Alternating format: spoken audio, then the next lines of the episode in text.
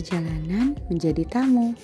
Perjalanan menjadi tamu ternyata menjadi salah satu hal yang paling mengguncangku seumur hidupku hingga menyadarkanku kalau hidupmu relatif melancar dan mulus pasti akan ada momen turun ke bawah yang mungkin ekstrim.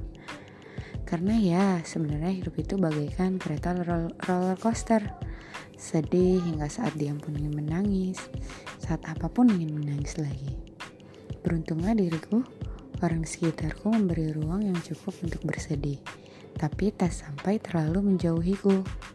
Petunjuknya menjadi salah satu jalan keluar dan ternyata hadiahnya itu menjadi tamu.